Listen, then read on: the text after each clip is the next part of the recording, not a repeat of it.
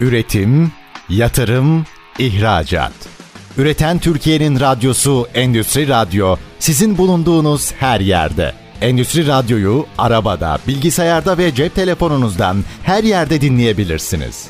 Endüstri Radyo.com Çetin Ünsal'ın hazırlayıp sunduğu İşte Bunu Konuşalım programı başlıyor. İşte bunu konuşalımdan merhabalar. Türkiye'nin gerçek gündeminde birlikteyiz. Efendim bugün süt konuşacağız. Bir ülkede tarımı kurtarmak istiyorsanız hayvancılığı, hayvancılık kurtarmak istiyorsanız da sütü halletmeniz gerekiyor. Çünkü süt sadece bir ürün değil. Burada inovasyonu, teknolojiyi, her şeyi kullanmanız, katma değeri yüksek ürünler haline getirmeniz gerekiyor. Yani süt evet kendi başına zaten bir değer ama sütten türev bir sürü ürünümüz var. Bütün bunları da aslında çalışmak gerekiyor. Ders çalışmak gerekiyor. İşte bu kapsamda oluşturulan Süt Akademisi üzerinden süt meselesine bakacağız. Bugün konuğumuz işte bunu konuşalımın konuğu Ankara Üniversitesi Ziraat Fakültesi Süt Teknolojisi Bölümü öğretim üyesi ve aynı zamanda Süt Akademisi Koordinatörü Profesör Doktor Barbaros Özer. Sayın Özer, Sayın Hocam yayınımıza hoş geldiniz efendim. Çok teşekkür ederim. Hoş bulduk. Davetiniz için ayrıca teşekkürler. Estağfurullah. Çok çok teşekkürler. Hocam şimdi bilmiyorum bu zincir elbette her alanda o inovasyonu, teknolojiyi, gelişimi katmamız gerekiyor ama galiba süt en kritik ürün değil mi? Niye öyle? Biraz bunu alarak başlayayım sizden. E, tabii şimdi e, süt teknolojisi ya da süt ürünleri üretimi alanına girdiğimiz zaman aslında çok uzun bir değer zincirini ve tedarik zincirini oluşturduğunu görüyoruz. Yani bugün raflarda gördüğümüz e, öyle albenisi yüksek ürünlerin aslında çıkış noktası birinci üretim kaynağı dediğimiz yer süt işletmeleri, süt çiftlikleri, ahırlar, hayvan refahı, üretici, hijyen. Yani bu cümleleri arka arkaya sıraladığınız zaman o kadar çok değer zincirinin bir bileşeni var ki hı hı. hepsini birden kontrol altına almak zorundasınız. Yani son noktaya gelip de bir e, inovasyon yapalım dediğimiz zaman aslında ilk noktadan itibaren tüm süreci dikkate almamız gerekiyor. Bu da yoğun emek, yoğun bir işbirliği ve bileşenler arasında ve bu değer zincirinin parçaları arasında çok iyi çalışan bir eş güdümü de beraberinde getiriyor elbette. Tüm bu dönüşümü konuşmak istiyorum ama işin galiba mecrası olmadan yani mesela gelişmiş ülkelerde ne görürüz biz? Think tank'ler görürüz. Teknoloji merkezleri görürüz. Bütün gelişim de katma değerde buradan çıkar. O yüzden ben bu aşamada o süt akademisini çok önemsedim. Biraz onun hikayesini de paylaşabilir misiniz dinleyicilerimizle? Tabii ki aslında bizim bu süt akademisini oluşturma planımızın arkasında da bu yatıyordu. Böyle baktığımız zaman teknoloji kullanma düzeyi oldukça yüksek endüstrinin. Özellikle endüstriyel üretim yapan süt sektörünün diyeyim. Çünkü 2000 küsür tane süt işletmesi içerisinde ne yazık ki 40 belki hani zorlarsanız 50 tanesi yüksek teknolojiyi kullanarak üretim gerçekleştiriyor Türkiye'de. Sonra şunu gördük. Aslında teknolojiyi transfer ediyoruz. Fakat transfer ettiğimiz teknolojiyi ne amaçla kullanabiliriz? Nasıl e, inovasyonu adapte adapte edebiliriz ya da nasıl ürün çeşitlendirmede bu teknolojilerden yararlanabiliriz veya bu teknolojiye ne ekleyip ne çıkartabiliriz daha efektif, daha maliyet etkin bir üretim yapabilmek için. Bu konularda endüstride bir eksiklik olduğunu hissettik açıkçası. Hı hı. Dolayısıyla bu eksikliği de bizim üniversitedeki bilgi birikimimizi, teorik bilgi birikimimizi sahadaki arkadaşlarımızı yani süt işletmelerinde e, orta ve üst kademede çalışan mühendis arkadaşlarımızın pratik bilgileriyle birleştirelim. Bir açılım sağlayalım, bir yol gösterici olalım istedik sektörü. Bu mantıkla hareket ederek 2019 yılında kurguladık. Biz bu akademisinin bilimsel ya da içerik koordinatörlüğünü üstleniyoruz aslında bölüm olarak. Hı hı. Bir de bunun tabii lojistiği var, bağlantıları var, eğitim programlarının gerçekleştirilmesi için gerekli bir takım ön hazırlıklar var. Bütün bunları da İstanbul'da Karma Grup isimli bir e, eğitim ve danışmanlık firması aracılığıyla gerçekleştiriyoruz. Yani yaptığımız bir 2019'daki işbirliğini ne yazık ki pandemi nedeniyle hemen harekete geçiremedik. Fakat pandemi koşullarının kısmen sönümlenmesiyle 2022 yılının Şubat itibariyle ilk eğitimimizi yaptık. Bu bizim için bir heyecan noktasıydı. Çünkü neyle karşılaşacağımızı ve eğitimlere katılan arkadaşlarımızın nasıl reaksiyon göstereceğini bilemiyorduk. İlk defa yaptığımız bu uygulama, seçtiğimiz konular e, doğru mu değil mi ya da seçtiğimiz konuların içerikleri hedef kitlemize ulaşıyor mu, ulaşmıyor mu, onların beklentilerini karşılıyor mu? Bu konularda tereddütlerimiz vardı. Fakat son derece başarılı olduğunu gördük. Hemen ikincisi, üçüncüsü ve dördüncüsü geldi. Arka arkaya bir ay arayla geldi bunlar. Böyle olunca bu isteğin sanayide aslında bir açlığı doyurmaya yönelik bir girişim olduğunu da gördük. Nitekim başka illerde biz bu ilk dört eğitimi İstanbul'da vermiştik. Başka illerde de bu talepler gelince beşinci eğitimimizi geçen yıl Eylül ayında de İzmir'de gerçekleştirdik. Şimdi bu bize bir işaret verdi aslında. Her eğitimde farklı konuları ele alıyoruz ama bu konuların seçiminde bizim hem teorik hem de pratikte sanayinin neye ihtiyaç duyduğuna dair öngörülerimizle sanayideki arkadaşlarımızın beklentilerini bazen özel görüşmeler, bazen eğitim sonrasında e, almış olduğumuz anket değerlendirmeleriyle önümüze koyuyoruz ve nelerin boşlukta kaldığını, nelerin dolma ihtiyacı hissettiğini e, kendi aramızda değerlendirip eğitim modüllerimizi ona göre oluşturuyoruz.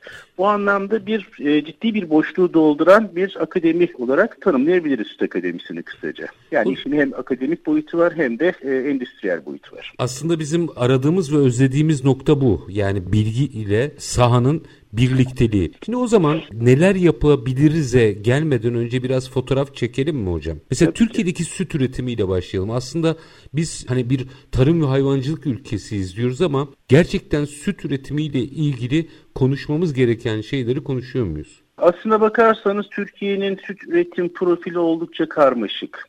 Hak ettiğimiz yerde miyiz?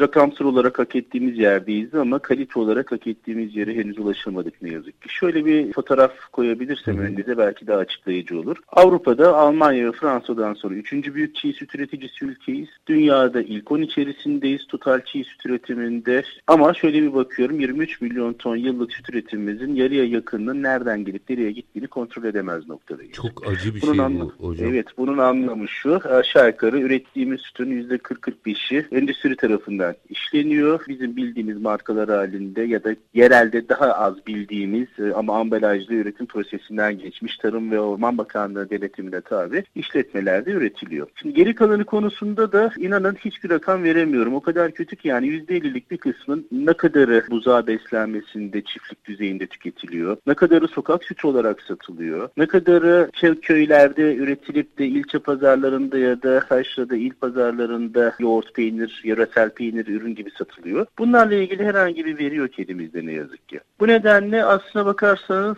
son derece yüksek bir potansiyeli sahip bir üretim disiplininde oldukça kontrolsüz bir üretim modeli halinde devam ediyoruz. Ne yazık ki sokak sütçülüğü bizim kanayan yaramız şöyle baktığımız zaman aslında bu cümleyi hep kullanışımda mutlaka tepkiyle karşılaşıyorum. Sanki sokak sütçülüğünü bitirmek istiyormuşuz gibi. Kontrolsüz bir gıda pazarlıyorsunuz aslında burada. Hı hı. İnsan sağlığı açısından, halk sağlığı açısından risk teşkil edebilme ihtimali var. Bu cümleleri de böyle hep yuvarlak kullanıyorum. Dikkatli kullanmaya özen gösteriyorum. Çok uzun yıllardır sokak sütçülüğü yapan, evine sokaktan süt alıp yoğurt yapan insanlar da var. Bunları da bir endişeye sevk etmek istemiyorum ama gerçekten nereden geldiğini veya nereye gittiğini bilmediğiniz bir gıdayı evinize sokuyorsunuz. Bir kere böyle bakmak lazım oluyor. Risk burada başlıyor her sokak sütünde mutlaka bir risk vardır. Her sokak sütünde mutlaka hile vardır anlamında kesinlikle bir cümle kullanmıyor. Ama bu riskleri de biliyor olmamız lazım. Şimdi sanayi penceresinden baktığımız zaman da yine kurduğum cümleler zaman zaman yanlış anlaşılıyor. Sanki sanayinin sesiymişiz gibi algılanıyor. Biz akademisyeniz. Yani durmamız gereken yer riskleri, her iki tarafında risklerini topluma doğru aktarabilmek ve topluma seçeneği doğru sunabilmek. Hı hı. Şimdi endüstriyel açıdan baktığınız zaman normalde yapılması gereken çiğ sütün üretildiği andan itibaren fabrikaya girene kadar geçen tüm süreçte belli takip prosedürlerinden geçmesi gerekiyor. Bu prosedürlere takılanlar yani limitlerin üzerinde uygunsuzluk tespit edilenlerin de işletmeye alınmaması gerekiyor. Bu doğrumuz. Yani akademisyen olarak söyleyebileceğim tek doğru bu. Ama sanayi ölçeğinde ya da küçük ölçekli işletmelerde, kontrol dışı ya da kontrollü işletmelerde, bütün bu kontrol parametrelerine bakıp da bunun üstünde kabul limitlerinin dışında kalan sütleri kabul ediyorlar mıdır bunu bilemem. Bu da buranın riski. Bu nedenle Türkiye'de aslında bakarsanız sorumluluğu buradan çıkartıp doğrudan kamuya ve süt üreticileri birlikleri, kooperatiflerle süt işleyen firmalar arasındaki organizasyona odaklamamız lazım bizim. Eğer çiğ sütün üretildiği andan itibaren bir fabrikaya girdiği ana kadar geçen bütün süreci objektif, e, objektif ve şeffaf bir şekilde takip edebiliyorsak, izleyebiliyorsak ve gerekli müdahaleleri anında yapabiliyorsak o zaman biz doğru bir ham maddeyle doğru bir ürün üretebiliyoruz diyebiliriz. Bunu gönül rahatlığıyla söyleyeyim. Genel anlamda bugün, yapamadığımızı biliyoruz ama hocam. Evet genel anlamda büyük işletmelerimizi tenzih ediyorum. Çünkü Elbette. büyük işletmeler kendi aralarında da ciddi bir rekabete tabi oldukları için bir de uluslararası ticarette yer alıyorlar. Küresel ticarette ihracat, ithalat üretimleri söz konusu. Böyle olduğunda bu tarz e, olumsuzlukları minimize etmek için yoğun çaba sarf ettiklerini ben çok sık görüyorum. Ama şöyle bakın Türkiye'de 2200 civarında süt işleme lisansına sahip firma var. İrili ufaklı bu 5 tondan başlayan 5000 tona kadar günde süt işleyebilen firmaları için alan bir yelpaze aslında. Bu kadar geniş bir aralıkta hangi birisini kontrol edebileceksiniz? Hangi birisinden düzenli örnekleme yapabileceksiniz? Dolayısıyla geçenlerde yine bir yerde bir mülakat vermiştim. Orada da şöyle söylemiştim ciddi anlamda bir dağınıklık var ve Türkiye sütçülüğünün sil baştan yeniden planlanması lazım. Bu sil baştan planlama ifadeleri de böyle her şeyi alt üst edelim, yeni bir model getirelim değil. Kademeli bir geçişle belki 5 yıllık ve 10 yıllık planlar yaparak sütçülüğü olması gereken noktaya ulaştı. Biraz önce bir rakam verdim. İşte aşağı yukarı %45 civarında sütün sanayiye gittiğini biliyoruz hı hı. diye. Bu rakam Avrupa Birliği ortalamasında %97. Oo, kiple aramızda neredeyse %50 fark var. değil. Tabii ki %3 de kayıtsız değil. Buzağı beslenmesi için çiftlik düzeyinde harcanan miktar. Ama bakıyorsunuz bir Hollanda'ya, bu örnekleri de çok sevmiyorum ama sonuçta biz de büyük bir ülkeyiz bu anlamda. Şimdi Hollanda'ya bakıyoruz, İtalya'ya bakıyoruz, Almanya'ya bakıyoruz. Kamunun çok ciddi destekleri var sütçülüğe ama sütçülüğe nasıl destek veriyor? Örneğin parmesan peynirini marka değerine kavuşturmuş, buna destek veriyor. Hmm. Örneğin Edam Gouda peyniri destek veriyor. Hollanda'da peyniri ihraç edeceksiniz, devlet çok daha yoğun bir şekilde arkanızda bulunuyor. Kalite açısından. Sadece mali destek anlamında söylemiyorum. Kalitenin korunumu ve pazar dengelerinin korunması, küresel pazar dengelerinin korunması açısından hükümetler destek veriyor firmalara. Böyle Şimdi, olduğu zaman da bir katma değer haline dönüyor bu ürünler. Hocam şöyle yapalım mı? Belki bu yapıyı birazcık daha açmak lazım. Çünkü işin sanki bam teli orada. O disiplini sağlarsak anca orada inovasyonu, teknolojiyi konuşur hale gelebileceğiz. Şimdi minik bir araya gideyim. Müsaade edin. Aranın ardından yarım kalmasın. O disiplini nasıl sağlayabilirsen dediniz ya demin 5 yıllık bir geçiş sürecinde bunları halledebilmek mümkün. Belki on hani rakipler ne yapmış diye biraz daha mercek altına almakta fayda var ki yol haritamızı görelim. Minik bir ara aranın ardından süt konuşacağız. Sütü teknolojisiyle, üretimiyle, sanayisiyle konuşmaya devam edeceğiz. Konuğumuz Ankara Üniversitesi Ziraat Fakültesi Süt Teknolojisi Bölümü öğretim üyesi ve Süt Akademisi Koordinatörü Profesör Doktor Barbaros Özer. Kısa bir ara aranın ardından işte bunu konuşalım diyeceğiz. Lütfen bizden ayrılmayın. Üretim, yatırım, ihracat.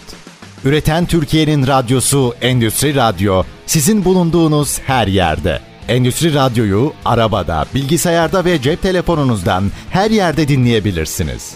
Endüstri Radyo.com Kısa bir aranın ardından işte bunu konuşalım da sizlerle birlikteyiz. Sütü, süt teknolojisini, üretimini ve buradaki katma değerle inovasyonu konuşuyoruz. Konuğumuz Ankara Üniversitesi Ziraat Fakültesi Süt Teknolojisi Bölümü öğretim üyesi ve Süt Akademisi Koordinatörü Profesör Doktor Barbaros Özer. Hocam araya gitmeden önce aslında Almanya, Hollanda gibi ülkelerden örnek verirken kamunun sadece süt üretimini değil oradaki sonraki çıktı olan yani türev ürünü olan ürünü sadece parasal anlamda değil kalitesi anlamında koruduğundan bahsettiniz. O metodu, yolu, yordamı biraz açabilir misiniz bize? Tabii ki. Şimdi aslına bakarsanız Hollanda, İtalya, Almanya gibi, Danimarka gibi süt endüstrisinin geliştiği ülkelerde temel yapı kamunun olabildiğince kendini geriye çekerek ana kural koyucu o konumuna getirmesi. Aşağıda esas piyasa dengeleri, kalite korunumu, kalitenin takibi süt üreticileri birliği ya da kooperatifleriyle süt işletmeleri arasındaki dengeye bırakılmış durumda. Yani kamu aslında bu ilişkiyi gözetliyor. Bunun kurallarını belirliyor sadece. Hı hı.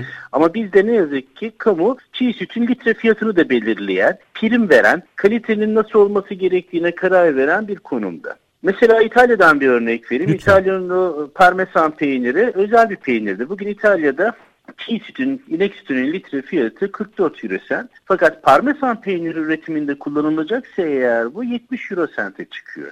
Hmm. Ama 44 euro centlik standart bir çiğ sütle parmesan peyniri üretiminde kullanılan çiğ sütün arasında ne fark var derseniz işte hayvanın beslenmesinde belirli kısıtlar var domates posası yemeyecek, malt yemeyecek, belirli yemlerle, yem rasyonlarıyla besleyecek, içerisindeki protein oranı şunun altında olmayacak gibi limitler koymuş. Ama bütün bunların takibini kim yapıyor? Kooperatif yapıyor. Kooperatifin elinde şöyle de bir güç var. Yılda 300 bin tondan daha fazla örneğin parmesan peyniri üretmeyeceksiniz diyor. Halbuki parmesan para kazandıran bir peynir. Üreteyim neden üretmeyeyim yok. Eğer siz daha fazla üretirseniz uluslararası ticarette ve ülke içerisindeki satışlarda fiyatlar fiyat dengesini bozuyor. Başlayacak fiyat rekabeti sonra. Evet. Dolayısıyla bu fiyat dengesini ve rekabette üstünlüğü koruyabilmek adına kurallar getiriliyor. Bu kuralların da gerçekten uygulanıp uygulanmadığının takibini de kamu yapıyor burada. Yaptırımları da güçlü fakat kamu aslında hem var hem yok. Perdenin arkasında.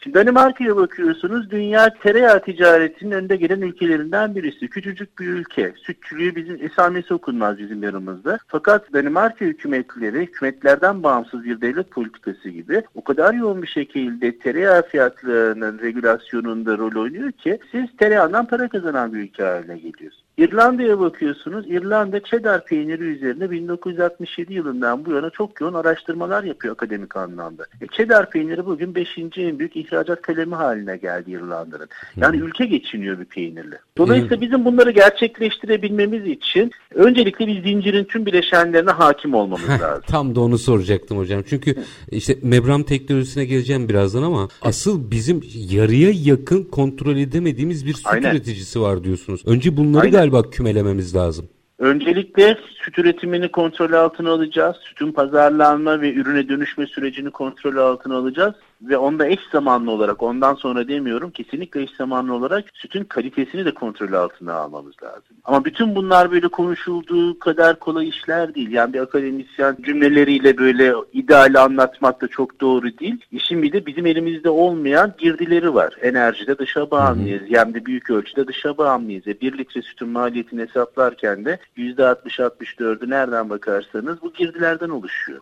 Hocam yalnız Dolayısıyla- e, Buyurun. uygulamayı mesela hani siz tabi tevazu gösteriyorsunuz. Öyle değil ama yani ben hakkınızı teslim edeyim. Şimdi bu konuyla ilgili bir bilim insanı bir şey anlatıyorsa ve dünyadan da örnekler veriyorsa bunu susup e, dinlemek lazım. Mesela Raiffeisen Kooperatifi Almanya'da baktığınızda bu işi yine kooperatif mantığında çözmüş. Şu anda faaliyette olmadığı için adını rahat rahat vereyim. Mesela bizde bir koçata çiftliği vardı. Enteresan bir modeldi. Onu yaşatamadık. Bizim başka bir yerde hamle yapmamız lazım sanki. Şimdi hani Koçata çiftliği deyince o benim bildiğim bir uygulama olduğu için kapalı da olduğu için ben de rahat söyleyeyim. Yaklaşık 11-12 yıl Urfa'da akademisyenlik yaptım. Urfa'da olduğum dönemde açılmıştı o çiftlik ve yakından da takip ettim çiftliğin faaliyetlerini. Doğru bir model miydi Türkiye için tartışılır. Lokasyon biraz ülke sıcaklık ortalamalarının çok üstünde olduğu için hayvanlarda bir sıcaklık stresi oluştu. Elde ettiğimiz sütü ta e, İzmir'e kadar gönderip e, Harunova markasıyla ürüne dönüştürüp tekrar sağda solda pazarlamaya başladık. Yani ekonomik olarak sürdürülebilir model değildi ama teknik olarak baktığımız zaman hayvanlar iyi besleniyordu. Nitelikli hayvanlardı, veteriner hizmetleri, hijyen hepsi yerindeydi. Gayet güzeldi. Klasik E, müzik bile dinletiliyordu değil mi hocam orada? Efendim? Verim olsun diye klasik müzik bile dinletiliyordu hayvanlara öyle hatırlıyorum. Yani o biraz tabii şey Magazin magazin boyutu da. Ama karşılıklı duşlama ya da nemlendirme fanlarının olduğunu biliyorum. Hayvanların refahını sağlayabilmek için hakikaten sıcaktı.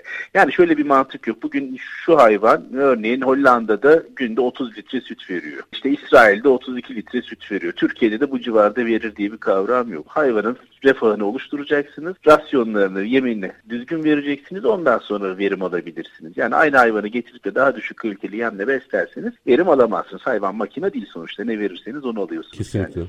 Deliği Ee, nasıl ikna edeceğiz hocam?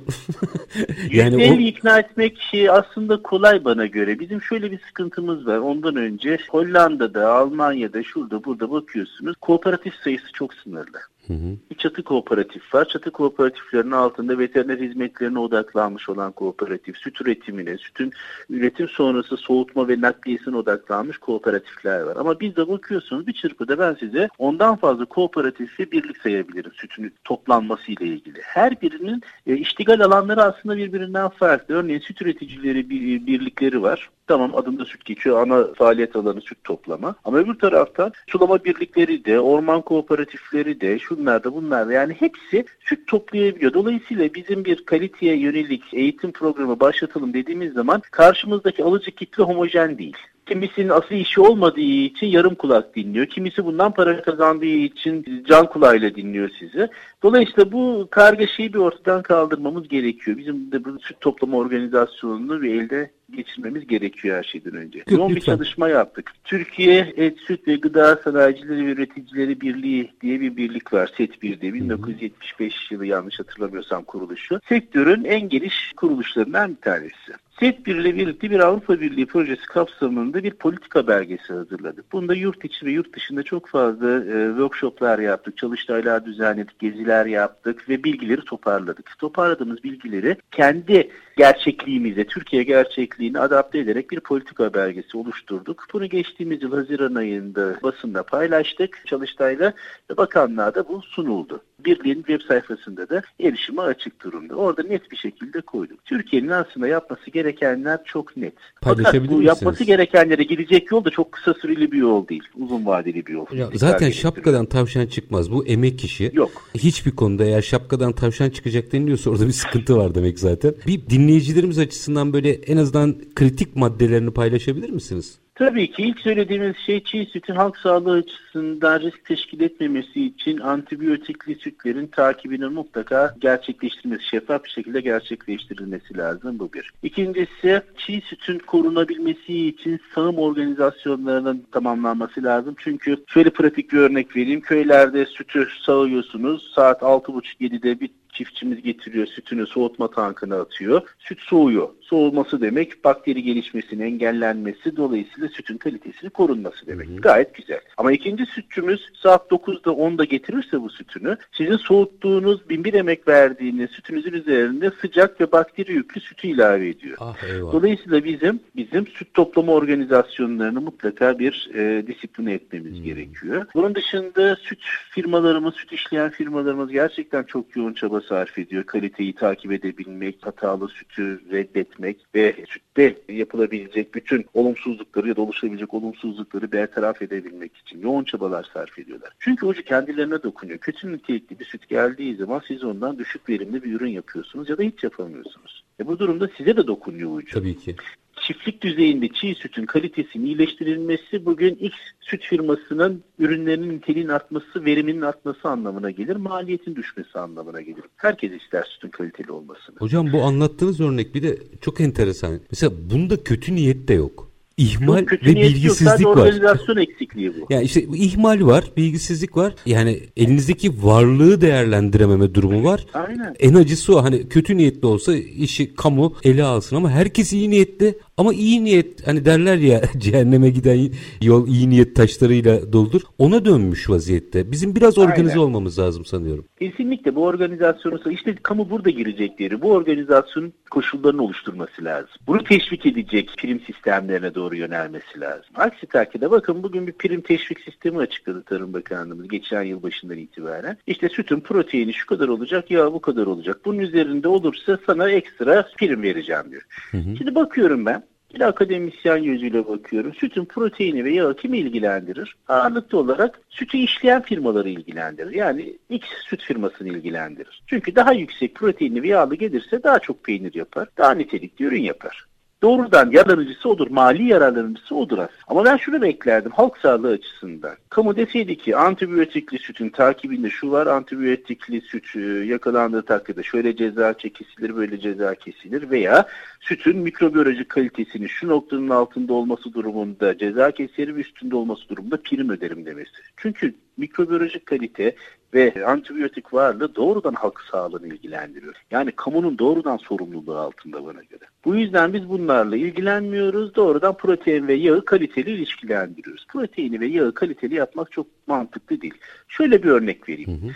Ben bir süt üreticisiyim. Devlet diyor ki bana yüzde üç buçuk proteinli süt yaparsan sana prim vereceğim. Güzel ben de çaba sarf ediyorum. Hayvanıma iyi bakıyorum. iyi yemliyorum. Onun refahını sağlıyorum. Yüzde üç buçuk proteinli süt yapıyorum. Sonra sizden süt üreticisi firmasısınız. Alıyorsunuz benden o sütü. Yoğurt yapacaksınız. Şimdi bakın yoğurt tebliğimize göre yüzde üç proteinli yoğurt yapmanız gerekir minimum. Üç buçukta süt verdim ben size. E siz bunu seyreltirseniz yüzde üçü düşürürsünüz proteinini sonra da yoğurt yaparsınız. Hiçbir yasa dışılık yok bunda. O zaman ben niye bu kadar çaba gösteriyorum yüzde üç buçuk proteinli süt üretmek için çiftçi olarak? Yani tebliğlerimiz ve uygulamalarımız arasında da bir eşgüdüm yok. Birbirleriyle çelişiyor ne yazık ki bunlar. Çok anlamlı bir, bir çalıştaydan bahsettiniz ya hocam. Şimdi o çalıştayda evet. ortaya çıkan yol haritasında e, ne noktadayız mesela? Ne kadar yol aldık? Belli ki orada bir yol haritası verilmiş. Vallahi şöyle ifade edeyim ben bu yol haritasını bakanlık aldı, okudu ve bir şekilde değerlendiriyor mu bilmiyorum. Hı-hı. Çünkü hiçbir geri dönüş yok. Sektör? Eleştiri de yok. Siz bunu yazmışsınız ama şu noktada hatanız var. Bu noktayı atlamışsınız. Biz zaten yapıyorduk, görmemişsiniz. Bu yapılamaz çünkü falan gibi cümleler gelmedi bize. Ama bir taraftan bakıyorum üretici birliklerimiz de, süt işletmelerimiz de çok yoğun çaba sarf ediyor aslında. Ama bu çabaların bir belirli disiplin içerisinde yürümesi lazım. Çünkü X firmamızla X süt üreticimiz arasındaki ilişki modeliyle Y firmasıyla Y süt üreticisi arasındaki farklı. Öyle farklılık olduğu zaman da bir oynaklık söz konusu kalitede veya e, tedarik zincirinde. Hocam günün Değer sonunda zincirinde. kimsenin para kazanamamasının nedenlerinden biri elbette maliyet var. Şimdi bunları konuşuyoruz maliyet yokmuş gibi davranmayalım. Maliyet var ama maliyetin dışında aslında günün sonunda türev ürün yapanlar da dahil herkesin zorlanmasının temel nedeni bu organizasyon bozukluğu mu? Yani organizasyon bozukluğu tali bir neden olabilir. Şu an için yani Türkiye'nin son iki yılında anormal bir yüksek enflasyon düzeyi içerisindeyiz. Dolayısıyla rasyonel bir değerlendirme yapmamız çok e, sağlıklı olamıyor ne yazık ki. Ama şöyle baktığım zaman aslında kimse kazanmazsa bu işi yapmaz. Müthişsiniz. Bir, bir yandan da öyle bakıyorum. Bu, bu işin tek kaybedeni bana göre tüketiciler. Hocam şimdi minik bir araya gideceğim. Aranın ardından şunu konuşalım mı? Diyelim ki bütün bu problemleri hallettik. Yani işte e, artık sütümüze hakimiz. 45'lerden 97'lere getirdik. %3'ünü de zaten kontrollü biçimde dışarıda tutuyoruz. Yani uluslararası seviyeye geldik. Problemimiz bitti. Ondan sonra işin içine katma değer giriyor ve siz burada e, bilhassa membran teknikleriyle e, ve yeni teknolojilerin de dahil olmasıyla birlikte ciddi katma değerli işlere imza atılabileceğini de ifade ediyorsunuz. Onu biraz konuşmak istiyorum. Minik bir ara verelim. Aranın ardından açalım müsaadenizle. Efendim Ankara Üniversitesi Ziraat Fakültesi Süt Teknolojisi Bölümü öğretim üyesi ve Süt Akademisi Koordinatörü Profesör Doktor Barbaros Özer konuğumuz. Süte baktık, süt sektörüne baktık, sütten türev ürünlerin e, üretimlerine baktık, kamu ayağına baktık. Diyelim ki hepsini hallettik. Çünkü organizasyon meselesi halledilebilir bir şeydir. Sonrasında teknoloji, membran teknikleri bunlar nedir, ne yapmamız gerekir orayı da açacağız ama kısa bir aranın ardından. Lütfen bizden ayrılmayın. Üretim, yatırım, ihracat. Üreten Türkiye'nin radyosu Endüstri Radyo sizin bulunduğunuz her yerde. Endüstri Radyo'yu arabada, bilgisayarda ve cep telefonunuzdan her yerde dinleyebilirsiniz. Endüstri Radyo.com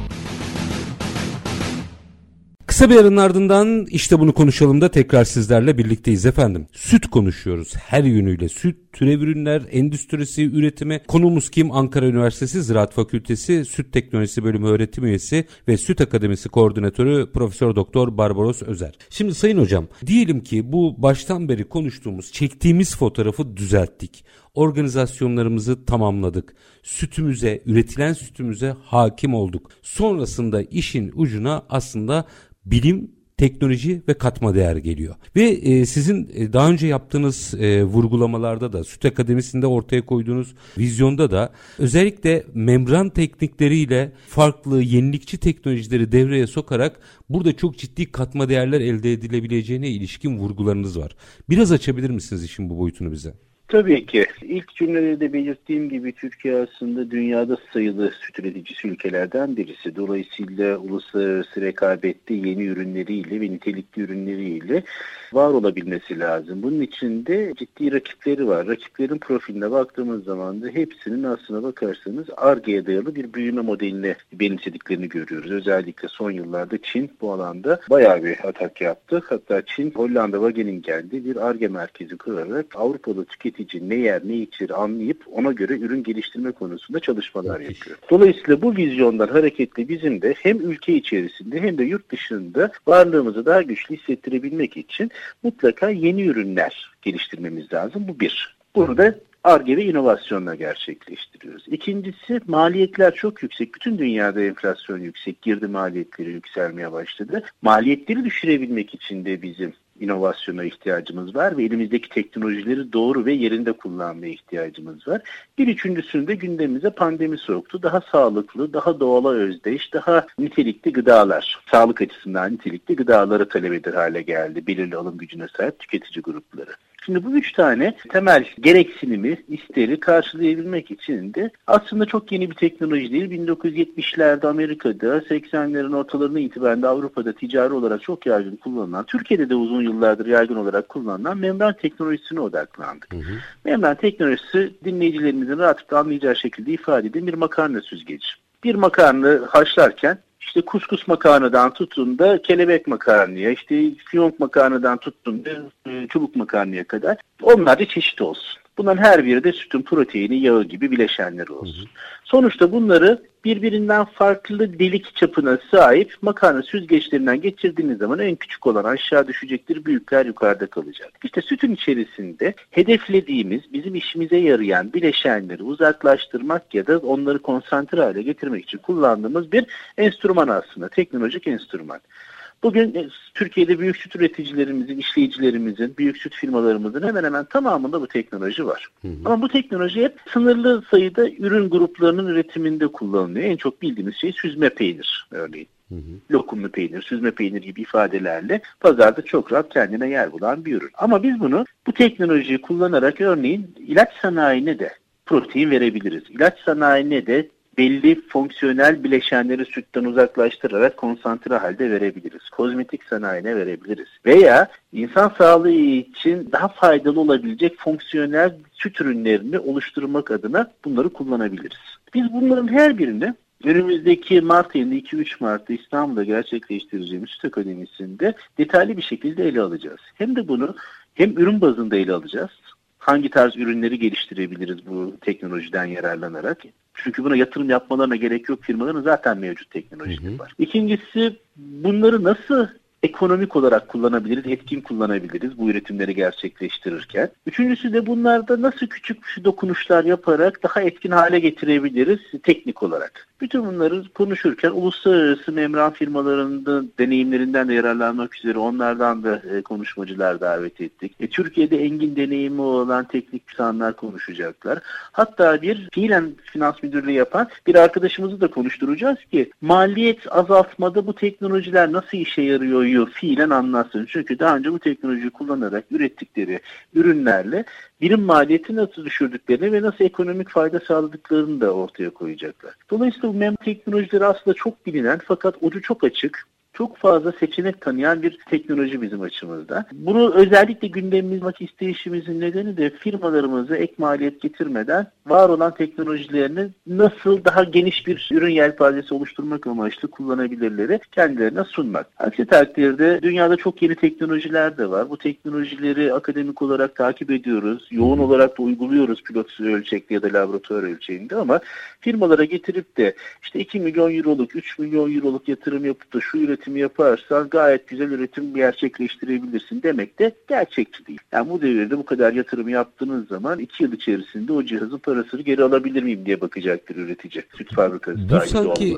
hocam daha kıymetli. Yani mevcut teknolojisiyle ikna etmek çok daha kolay sanki. Çünkü sizin söyleminizden ve bu Süt Akademisi'nin aslında programından anladığım kadarıyla biz teknolojiyi koymuşuz ama ondan verimli bir şekilde de yararlanmıyoruz da. Aynen öyle. Aslına bakarsanız şimdi ben biraz da kendi bölümümden bir iki cümle edeyim. Süt Teknolojisi Bölümü Ankara Üniversitesi Ziraat Fakültesi 1933 yılında kurulmuş bir bölümümüz biz. 33 yılından bu yana kesintisiz eğitim veriyoruz. Bir de bizim kardeş bölümümüz var Ege Üniversitesi'nde. O da 1950'li yıllardan bu yana varlığını sürdürüyor. İki tane bölümümüz yani sonuçta spesifik odaklı. Yakın zamanda biz bölümümüzde bir müfredat değişikliğine gittik ve şunu fark ettiğimiz için yaptık. Aslında Süt Akademisi'nin çıkışı da biraz oradan kaynaklandı. Biz öğrencilerimiz hep teorik bilgiler aktarıyoruz, ideali aktarıyoruz ve bir ütopya veriyoruz aslında. Fakat sahaya gittikleri zaman bu arkadaşlarımızın süt fabrikalarına gittikleri zaman gerçeklik bambaşka. Dolayısıyla bu arkadaşlarımızın bocalamasını engellemek ya da daha çabuk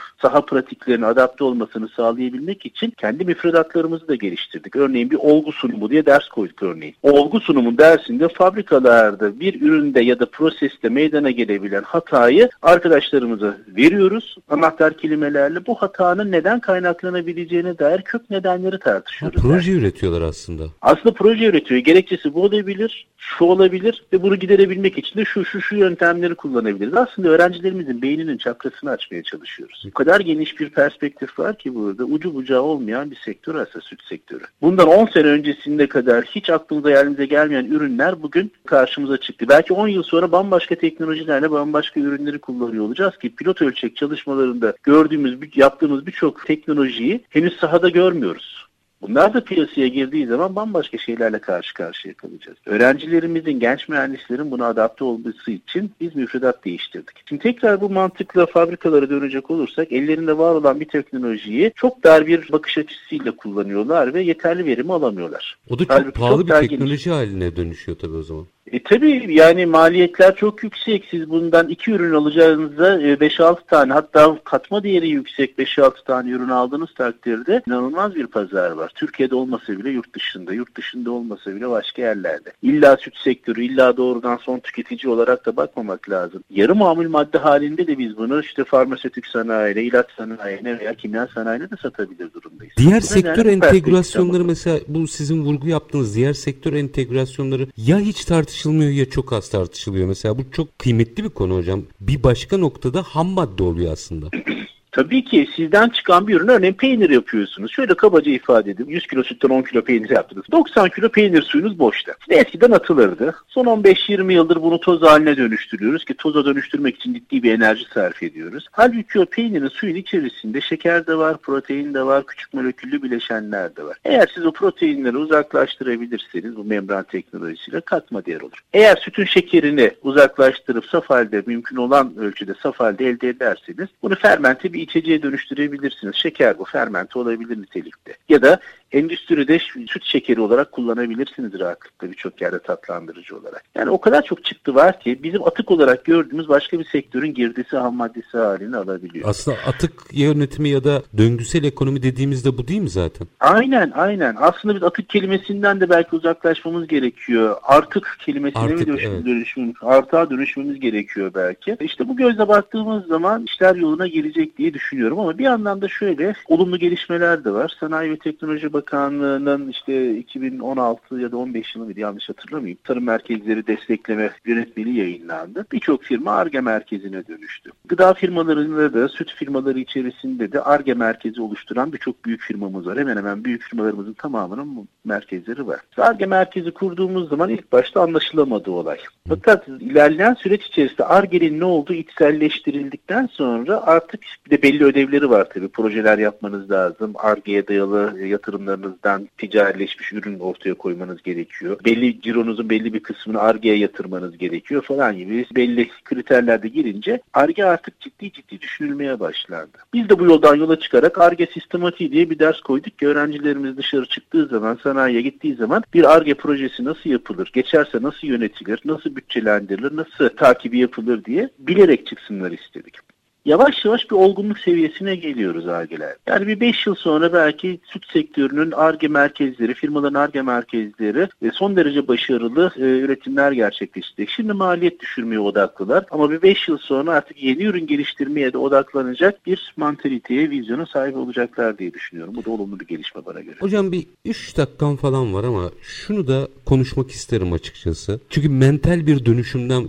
bahsediyoruz burada. Teknolojileri değiştirebilirsiniz, metodoloji psikoloji ama sizin anlattıklarınız içinde mental dönüşüm o kadar ağır basıyor ki. Şimdi bütün bu değerler günlük kaygıları anlıyorum. İşte süt konseyi toplanıyor, maliyetlerinden bahsediyor, fiyatlardan bahsediyor. Hiç haksız demiyorum. Ama kalıcı ve sürdürülebilir olabilmek için aslında bunların konuşulması lazım sanayide. Bu fikir üniversitemizden ve bir eğitim danışmanlık şirketinden geliyor. Burada özel sektörün bu meseleye biraz daha kucaklayıcı ve sahip çıkıcı olması gerekmez mi? İki dakikada bunun da analizini alayım öyle veda edeyim size. Aslına bakarsanız sahip çıkıyorlar. Bazı firmalarımız özellikle çok daha erken kavradı bunun önemini yani bu yapılanmanın önemini. Hemen hemen bütün mühendis grubunun, ARGE ve kalite kontrol mühendis grubunun bu eğitimlerden geçmesini programını alan firmalarımız var. Güzel. Ve her eğitimlerimize üçer dörder tane e, elemanlarını gönderiyorlar ve bunu aldırıyorlar çalıştırıyorlar ki bu firma bir iki firma değil 5-6 tane firmamız şu an hemen hemen tüm mühendislerini bu eğitimleri alma kendi kendine şartını getirdi. Bu bizim açımızdan sevindirici. İşin kime dokunuyorsun ve ne kadar derine dokunuyorsun boyutuyla baktığımız zaman hedefine ulaşmışız. Bundan sonra bunun kulaktan kulağa yayılması, etkilerinin görülmesi. Etki nasıl görülür? Buraya gelen, eğitime gelen arkadaşlarımızla interaktif bir proses içerisindeyiz aslında. Hı hı. Birlikte sohbet ediyoruz. Her ne kadar rakip firmanın çalışanları da orada olduğu için kendi özel sorunlarını belki firma sorunlarını dile getirmeseler bile biz o konumları anonim sorunlarmış gibi dile getirerek tartışmaya açıyoruz ve belli bir noktaya geliyoruz. Ama hedefimiz zaten onlara çözüm bulmak değil. Hedefimiz gelen mühendis arkadaşlarımızın daha geniş perspektiften bakabilmelerini sağlamak, sorunun çözüm odağına birden fazla olabileceğine dair inançlarını geliştirmek aslında. Aslında onu Çok... yaptığınızda da sorun çözülüyor büyük ölçüde. Tabii Bakış tabii tabii onu yaptığımız zaman bize ihtiyaç kalmayacak zaten. Yani bu süt akademisine ihtiyaç kalmayacak. Bu noktaya geldiği andan itibaren ARGE merkezleri, mantalitesiyle de bunu birleştirdikleri takdirde kendi sorunlarını rahatlıkla çözebilir duruma gelecek. Dünyada bu süreçlerden geçti. Bizler de bundan geçiyoruz. En büyük katkımızın da bu olacağını düşünüyorum eğer başarılı olabilirsek bunda. Yani arkadaşlarımızda bir düşünce devrimi yaratabilmek. Farklı düşünmeyi, tabiri caizse genelden uzaklaşarak özelleştirebilmeyi kendilerine sağlamaya çalışıyoruz. Bunu yapabilirsek. Bütün işler yolunda giderse hocam, işte eğitiminden metodolojisine, bakış açısına kadar 5 yıldan bahsediyorsunuz. 5 yıl sonra her şeyi doğru yaptık. 5 yıl sonra süt sektörü açısından böyle bir bir iki dakikada bir fotoğraf çekebilir misiniz? Bir filmin sonunu da gösterelim. İdealize edilmiş bir programla 5 yılın sonuna kesintisiz ulaştığımız takdirde çiftlikte ürettiğimiz sütün kalitesi yükselecek. Çiftlikte ürettiğimiz süt soğuk zincir içerisinde hayvanın memesinden çıktığı andan itibaren 4 dereceye soğutularak ta süt fabrikasının kapısına kadar denilen nitelikte gelecek. Süt firmaları maliyet nispeten düşük olduğu için ve doğru teknolojilerle farklı ürünler geliştirdiği için açılım yapacak hem yurt dışında hem yurt içinde rekabette ön plana çıkmaya başlayacak. E bütün bunların sonunda doğru sübvansiyonlarda kullanılır ve maliyet girdiler de minimize edilebilirse en azından optimize edilebilirse tüketicimiz de alınabilir fiyatlarla peynir, yoğurt, süt içebilecek, alabilecek, yiyebilecek diyebiliriz. Hocam çok çok teşekkür ediyorum. Ben çok teşekkür keyifli ediyorum. ve zihin açıcıydı. Sektörlerin aslında bunları konuşarak dönüşüyor olması e, bence çok kıymetli ve siz de bizim için değerlendirdiğiniz Ankara Üniversitesi Ziraat Fakültesi Süt Teknolojisi Bölümü öğretim üyesi ve Süt Akademisi Koordinatörü Profesör Doktor Barbaros Özer. Çok teşekkür ediyorum efendim. Ben teşekkür ediyorum. İyi akşamlar. Var olunuz. İyi akşamlar efendim. Süt görüyorsunuz süt diyorsunuz ama süte entegre birçok sektörün durumunu düzeltebilmesi, katma değer elde edebilmesi, inovasyon yapabilmesi en baştan başlıyor. Bir metodolojiler geliştirilebilir ama bakış açısının kırılması gerekiyor. İşte biz o bakış açısı nasıl kırılır? Profesör Doktor Barbaros Özer'le konuştuk. Biz her zamanki gibi bitirelim. İşinizi konuşun, işinizle konuşun. Sonra gelin işte bunu konuşalım. Hoşçakalın efendim.